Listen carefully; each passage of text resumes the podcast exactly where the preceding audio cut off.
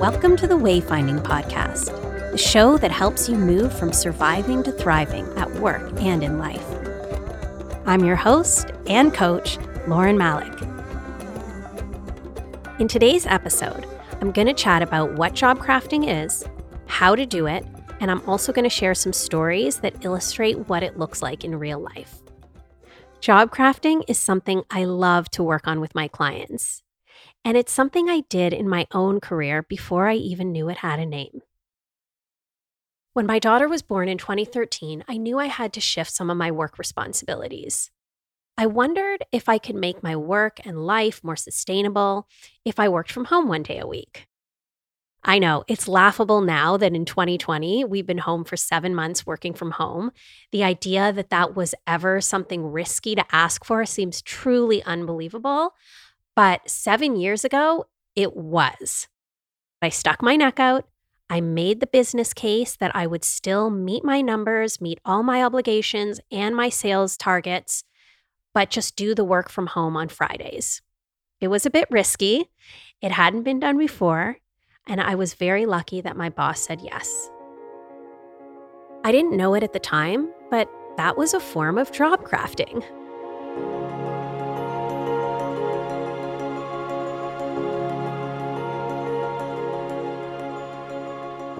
The term job crafting was coined in a research paper released in 2008 by Amy Wrzesniewski, a professor of organizational behavior at Yale School of Management, Jane Dutton, the co founder of the Center for Positive Organizational Scholarship at Michigan's Ross School of Business, and Robert Kahn, a research consultant.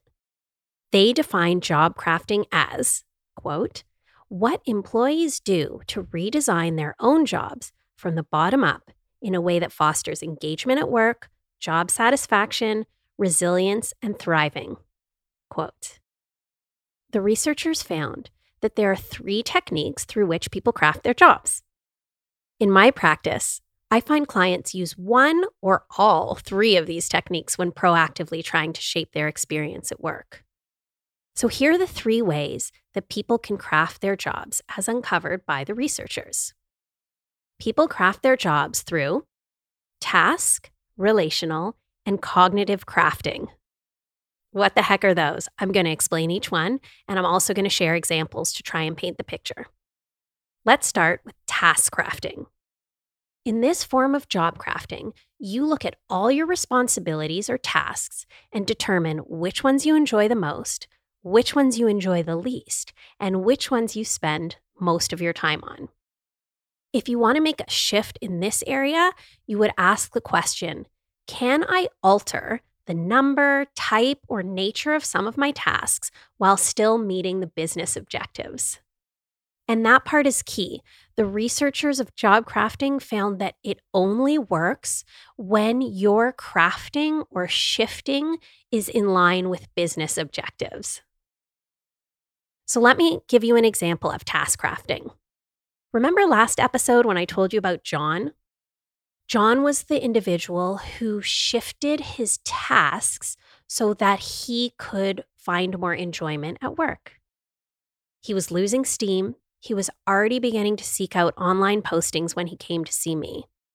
We identified the tasks that he loved the most, which was strategic projects, and the tasks he loved the least, but which took up most of his time, people management he was able to then make the business case to his employer about why he should shift more towards strategic projects and give someone else the job of leading the big team. And luckily, he was able to make that business case. By shifting his tasks, he found more enjoyment at work. That takes us to the next way that people can craft their jobs. This one's called relational crafting. In this technique, you alter the number, type, or intensity of the relationships in your role. So, if you want to try out this approach, you might ask yourself this question Are there relationships I might initiate, develop, or limit so that I can increase my learning or happiness? let's hear some stories about how altering relationships can lead to deeper engagement and enjoyment at work.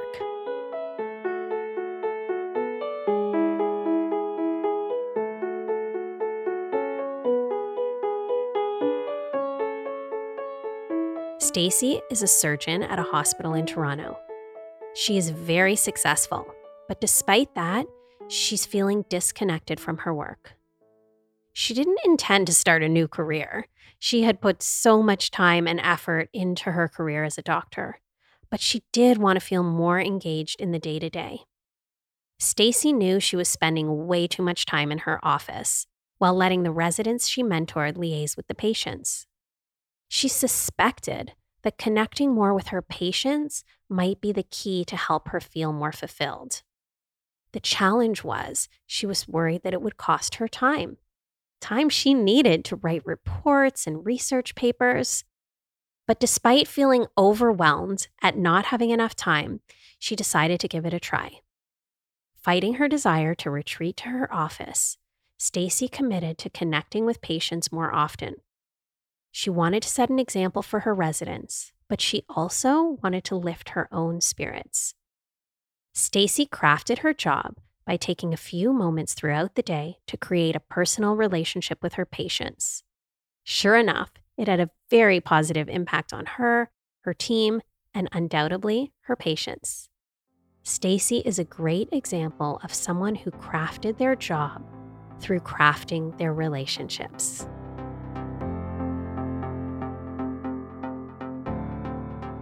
The third technique is called cognitive crafting. And this is one I'm really excited about. And I believe that even people who love their jobs can benefit on occasion from cognitive crafting. So, what is cognitive crafting? Well, in this form of job crafting, you shift how you think about what you do. Shifting your perspective can have a big impact.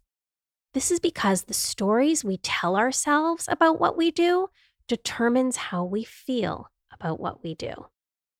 I want to share a classic tale, but I think it's a great one. We choose to go to the moon in this decade and do the other things, not because they are easy, but because they are hard. Because that goal will serve to organize and measure the best of our energies and skills because that challenge is one that we're willing to accept, one we are unwilling to postpone, and one we intend to win. During a visit to the NASA Space Center in 1961, President John F. Kennedy noticed a janitor carrying a broom. He interrupted his tour, walked over to the man, and said, Hi, I'm Jack Kennedy. What do you do here? Well, Mr. President, the janitor responded, I'm helping put a man on the moon. To most people, this janitor was just cleaning the building, but he saw himself as part of the larger story unfolding around him. He was helping to make history. So, there you have it, folks the three main ways to turn the job you already have into a better job, perhaps even the job that you want. The first is by shifting your tasks, finding which tasks you can let go of, or which tasks you want to do more of, and then making the business case to be able to do that. The second way is by altering your relationships and either engaging with new people in your company or outside of your company, or shifting the focus away from negative relationships and finding new ones in its place. The third way is through the story you tell yourself about what you do.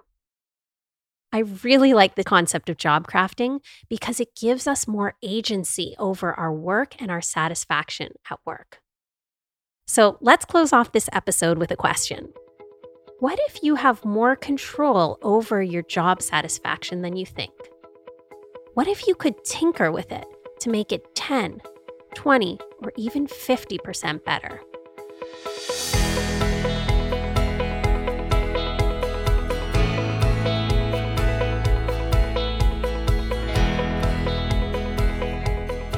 Thanks for listening to the Wayfinding Podcast. Today, we explored where you might have some control in shaping your job. We looked at how you could alter your tasks, relationship, or even your perspective to have tangible shifts in the way you feel about your job and in how much satisfaction you get out of it. I hope you try some of these strategies. And if you need any help, contact me through my website, www.laurenmalikcoaching.com. In the meantime, thanks for tuning in. Talk to you next time.